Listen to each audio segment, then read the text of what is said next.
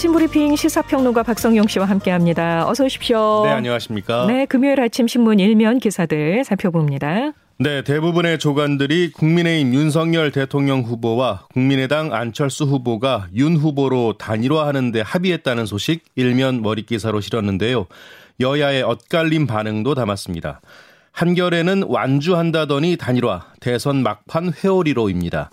박빙이던 판세가 극심한 소용돌이로 빠져들고 있다고 했고요. 안 후보는 이번 단일화 합의와 합당으로 다시 철수 행보를 반복하면서 스스로 내세운 새 정치를 뒤엎었다는 지적을 피하기 어렵게 됐다고 꼬집었습니다. 조선일보는 윤, 안 단일화, 국민 통합정부 만들 것인데요. 단일화 팩트에 초점을 맞췄습니다. 경향신문은 윤석열, 안철수 대선 사전투표 전날 전격 단일화, 순풍, 역풍, 중도층 어디로인데요. 거대 양당의 지지층, 부동층 표심에 미칠 파장의 크기와 방향에 대선 결과가 달렸다고 했습니다. 그리고 중앙일보는 깜깜이 첫날 윤 안 단일화라는 제목인데요. 단일화 효과의 유불리에 대해선 대세 결집론과 상대 진영 역 결집론 등 예측이 엇갈리지만 일단 정권 교체 응답층의 갈증을 해소해 준 측면이 있다고 분석했습니다. 단일화를 보는 신문들의 시각을 엿볼 수 있는 제목과 내용들인 것 같나요? 네, 그렇습니다. 자, 조간신문 일면의 다른 기사들도 함께 살펴봅니다. 네, 먼저 경향신문입니다. 내일부터 밤 11시로 방역 완화 유력인데요. 정부가 오는 13일까지인 사적 모임 6명, 영업시간 밤 10시 제한 조치 중에 영업시간만 오후 11시로 1시간 연장해서 주말부터 시행하고 이후에 완화폭을 더 늘리는 단계적 완화 방안을 유력하게 검토 중이라고 전했습니다. 중앙일보는 141대 5 유엔 러시아군 철수 결의안 압도적 통과인데요. 안전보장이사회 결의안과 달리 법적 구속력은 없지만 이 러시아를 국제적으로 고립시키고 정치적 압력을 가할 수 있을 것으로 기대된다고 내다봤습니다. 한결에는 1인당 국민 총소득 3만 5천 달러 첫 돌파라는 제목인데요. 한국 경제가 코로나 경기 부진을 딛고 반등에 성공하면서 나타난 결과라고 했고요. 수년 내에 4만 달러를 돌파할 가능성도 거론됐다는 내용입니다. 그리고 조선일보는 서울 아파트 35층 이상 올릴 수 있다입니다. 오세훈 시장이 발표한 2040 서울 도시기본 계획을 보도했는데요. 한강변 일대 낡은 아파트 단지 재건축 사업에 속도가 붙을 것이라는 전망이 나온다고 했습니다. 어제 언론에서 단신으로 서울시 발표를 일방적으로 보도했습니다만 일각에서는 이 고층 아파트 충수 제한 해제로 경쟁적인 난개발이 벌어지고 수도 서울의 경관이 크게 훼손될 수 있다는 우려도 제기가 되고 네, 있습니다. 네. 자, 코로나 상황 살펴보겠습니다. 확진자가 하루 만에 다시 급증세로 돌아섰어요. 어젯밤에 또 역대 최다치를 기록했죠. 네, 어제 오후 9시까지 전국에서 24만 4천여 명의 확진자가 나왔습니다. 이미 역대 최다 규모인데요. 네. 오늘 발표될 신규 확진자는 25만 명을 훌쩍 넘을 것으로 예상이 되고 있습니다. 뭐 26만 명 예상이 나오기도 하고요. 예. 예. 그런데 정부는 위중증 화율이 낮다는 점 그리고 자영업자들의 피해가 너무 크다는 점을 들어서 음. 거리두기를 조기에 완화할 것 같다고요? 예. 아, 정부는 당초 오미크론 정점이 지나고 거리두기를 푼다는 방침이었습니다. 네. 하지만 인원 제한 6명, 영업 제한 10시까지인 현행 거리두기를 유지하지 않고 앞당겨서 완화하기로 했는데요. 어려움을 겪고 있는 소상공인과 자영업자들의 요구를 반영한 겁니다. 이런 결정을 한 데에는 오미크론 확산이 거리두기에 별 영향을 받지 않는 단계에 진입했다는 판단이 있는데요. 실제로 영업시간이 밤 10시까지 1시간 늘어난 거리두기 완화 조치가 19일부터 시작됐는데도 확산세는 오히려 둔화된 겁니다. 의료 대응에 문제가 없는 점도 이 거리두기 완화 검토에 영향을 줬는데요. 하지만 아직 유행의 정점이 지나지 않았다는 점을 감안해서 정부는 인원 제한 조치는 유지하되 영업 시간 제한만 오후 11시로 1시간 연장하기로 했습니다. 네. 정부는 오늘 오전에 브리핑을 통해서 발표할 예정인데요. 새 조치는 당장 내일부터 시행될 가능성이 높은 것으로 전해졌습니다. 이 코로나 백신 미접종 확진자들의 중증화 확률이 3차 접종 확진자들에 비해서 39배나 높은 것으로 나타났어요. 네. 방역 당국이 이 백신 예방 접종력에 따른 중증 진행 위험을 평가한 결과를 공개했는데요. 3차 접종을 받은 뒤에 코로나에 확진된 사람들은 이 백신 미접종 확진군에 비해서 중증으로 진행하거나 사망할 위험이 97.5%나 낮게 나타났습니다. 네네. 3차 접종군뿐 아니라 2차 접종 후 코로나에 확진된 환자들도 미접종 확진군에 비해 중증 또는 사망 확률이 67.1% 낮았고요. 네. 이 같은 결과에 방역 당국은 이 미접종 확진군의 중증 화율이 3차 접종 완료 후 확진군에 비해 39배 2차 접종 완료 후 확진군에 비해 3배 높게 나타났다고 설명했는데요. 그런 만큼 2차 접종, 3차 접종까지 적극 참여해 줄 것을 거듭 당부했습니다. 네, 백신을 맞는다고 해서 감염이 안 되는 거는 아니지만 물론 예. 어, 백신을 맞은 사람들은 그만큼 중증 화율이 낮다는 거. 그렇습니다. 예, 그 부분은 확실해지는 것 같나요? 예. 자, 20대 대통령 선거 사전 투표가 오늘과 내일 이틀간 실시됩니다. 네, 전국 3,552개 사전 투표소에서 실시가 됩니다. 사전 투표에 참여하려는 유권자는 별도 신고 없이 어, 새벽 6시부터 오후 6시까지 전국의 사전 투표소 어디에서나 투표할 수 있습니다. 사전 투표소 위치는 중앙선거관리위원회 홈페이지나 포털 사이트 등에서 확인할 수 있고요.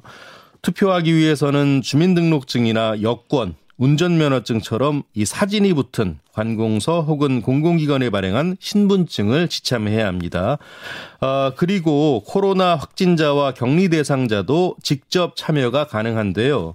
내일 이 방역 당국의 외출 허용 시각인 오후 5시부터 오후 6시 전까지 사전 투표소에 도착을 하면 일반 선거인과 동선이 분리된 임시기표소에서 투표할 수 있습니다. 네. 다만 투표를 하러 갈 때요, 이 대중교통을 이용해서는 안 되고요. 걸어서 또는 자차, 방역 택시 등을 이용해야 합니다. 네.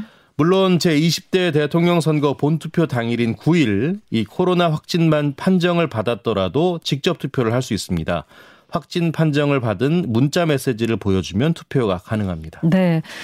어, 그리고 모두 아시겠지만 이 투표소 그리고 기표소 안에서 인증샷 안 됩니다. 네. 네. 나 투표했어. 이거 보여주고 싶어서 사진 찍는 거 요거 안 되고요. 투표소를 나와서는 가능합니다. 예, 벽보 앞에서도 가능하다고 하니까요. 나와서 사진을 찍으시기 바라고요. 뭐 그다음에 뭐 기호를 표시하는 것도 가능하다고 하죠. 예. 뭐 엄지척도 괜찮고 V도 괜찮고 네. OK 사인도 괜찮고 자, 여러분의 어 많은 참여를 바랍니다. 자, 정부가 소상공인에 대한 대출 상환 유예 조치를 6개월 연장하기로 했습니다. 네, 당초 이달 말에 종료 예정이었죠. 하지만 예고했던 대로 네 번째 연장이 확정됐습니다. 대출 규모는 원금과 이자를 합쳐서 약 140조 원에 달하는데요. 오는 9월 말까지 6개월간 추가로 연장되는 겁니다. 어, 그리고 소상공인들의 사회보험료 납부 유예 조치도 추가 연장됐고요. 2분기 전기와 도시가스 요금도 납부가 유예되는데요.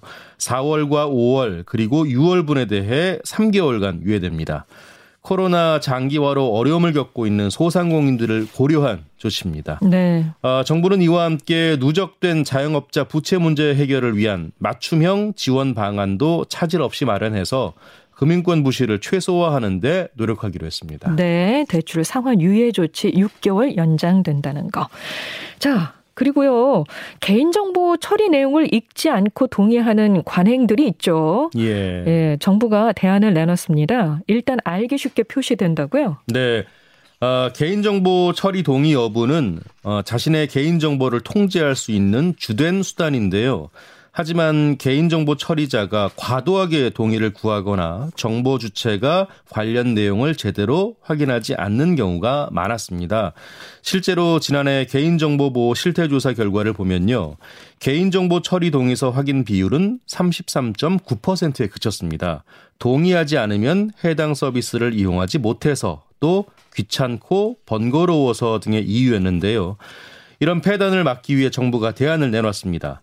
앞으로 보험사나 배달앱 같은 개인정보 처리자가 동의를 받을 때는 포괄적으로 미리 받아선 안 되고요. 필요한 최소한의 개인정보만을 처리해야 합니다. 그리고 필요한 최소한 범위 이외의 개인정보 처리의 동의를 거부한다는 이유로 재화나 서비스 제공을 거부하는 등의 불이익을 줘서도 안 됩니다. 네. 무엇보다 그동안은 사실 글씨가 깨알같이 작아서 보기도 힘들었는데요. 그래서 알기 쉽도록 9포인트 이상으로 다른 내용보다 20% 이상 크게 표시하거나 색깔과 굵기, 밑줄 등으로 명확히 표시해야 합니다. 다만 이번 작성 지침은 권고 성격이라서 제대로 지켜질지는 두고 봐야 할 것 같습니다. 지켜지면 좋겠네요. 네. 자, 온라인에서 판매하는 일부 귀걸이에서 기준을 초과하는 발암 물질이 나왔어요. 네. 한국 소비자원이 6개 오픈 마켓에서 무알러지로 광고하면서 판매하고 있는 5천원에서 만원 이하 목걸이와 귀걸이 각각 15개를 조사했는데요. 그 결과 귀걸이 5개와 목걸이 1개 등 6개 제품에서 니켈 함량이 안전 기준을 2배에서 최대 37배 초과에 검출됐습니다. 아, 니켈은 피부염과 습진, 가려움 같은 것을 일으키는 물질인데요. 국제암연구소에서 인체 발암 가능 물질로 분류하고 있습니다. 그리고 세계 제품에서는 납 함유, 함량이 안전 기준보다 17배에서 많게는 58배까지 초과 검출됐고요. 다섯 개 제품에서는 카드뮴이 기준치를 최대 970배나 초과했습니다. 납 역시 인체 발암 가능 물질로 분류하고 있고요. 카드뮴은 인체 발암성이 확인된 물질로 분류되어 있습니다. 네. 소비자원은 문제가 된 제품을 판매한 9개 사업자에 대해 판매를 중단하고 교환이나 환불 조치하도록 했습니다.